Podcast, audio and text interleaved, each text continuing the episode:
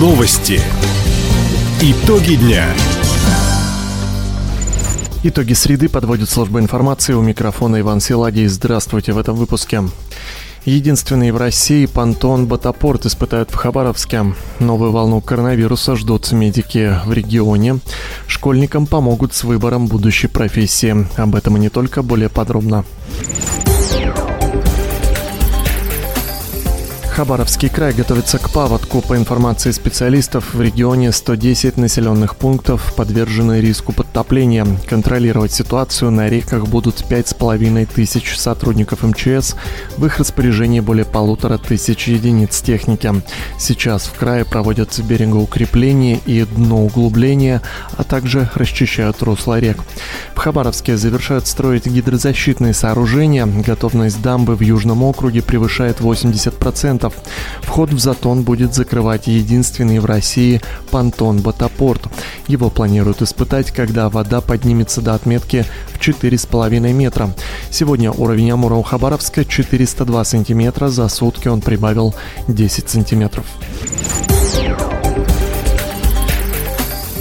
Медики Хабаровского края готовятся к росту заболеваемости коронавирусной инфекцией. Шестую волну COVID-19 ожидают к концу августа, началу сентября, когда люди будут возвращаться из отпусков, а дети пойдут в школы и детские сады. С начала месяца в регионе увеличивают количество коек в медучреждениях для лечения коронавируса. На сегодня их 76 в Хабаровске, Комсомольске и Верхнебуринском районе. Отметим, сейчас на лечении с диагнозом COVID-19 находится 9 912 человек, 836 из них амбулаторно. Эпидемиологи напоминают жителям края о необходимости ревакцинироваться. Как подчеркивают врачи, делать прививку нужно раз в полгода. 126 гостиниц Хабаровского края уже прошли обязательную сертификацию и подтвердили свою звездность. Эту работу провели за счет государства по нацпроекту «Малое и среднее предпринимательство». Для этого предприниматели могли обратиться в Центр «Мой бизнес», говорит его директор Екатерина Чебан. Центр «Мой бизнес» активно подключился по обращению Министерства туризма к помощи предпринимателям, работающим в данной сфере. Как мы все знаем, э, сертификаты данные выдают специализированные центры. Услуга данная не бесплатно, поэтому для того, чтобы снизить нагрузку финансовую на предпринимательское сообщество, Центр «Мой бизнес» ввел такую услугу, и всю финансовую нагрузку мы берем на себя. Как отмечают в региональном министерстве туризма, свидетельство о классификации – это официальный документ. Он гарантирует, что гость получит соответствующий уровень сервиса, что в свою очередь положительно скажется на туристической привлекательности региона. Отметим, свидетельство о классификации действует в течение трех лет. После этого необходимо подтвердить категорию или повысить звездность отеля. Рыбаки края на Лососевой путине уже добыли свыше 21 тысячи тонн красной рыбы. Это на 15% больше, чем за тот же период 2020 года. Данные на 16 августа приводит Росрыболовство. Положительную динамику также показывают Сахалин и Чукотка. Всего на Дальнем Востоке уже выловили 178 тысяч тонн киты и горбуши. Большая часть приходится на Камчатку. Напомним, традиционно сравнивают показатели четных и нечетных лет.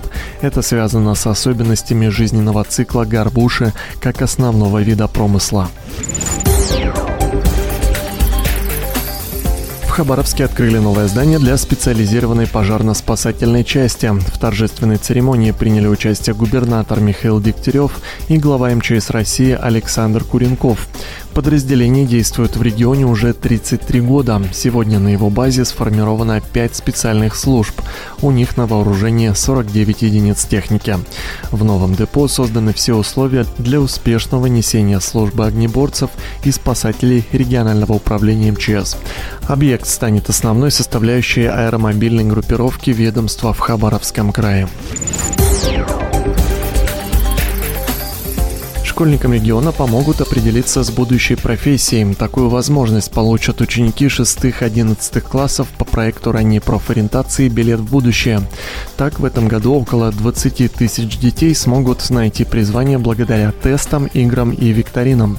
Еще порядка 5 тысяч ребят пройдут пробы в технопарках, техникумах и колледжах. Кроме того, для участников проекта организуют онлайн-диагностику на специальной цифровой платформе. Педагоги опросят школьников и дадут рекомендации по дальнейшему профессиональному развитию. Таковы итоги среды. У микрофона был Иван Силадий. Всего доброго и до встречи в эфире. Радио «Восток России». Телефон службы новостей 420282.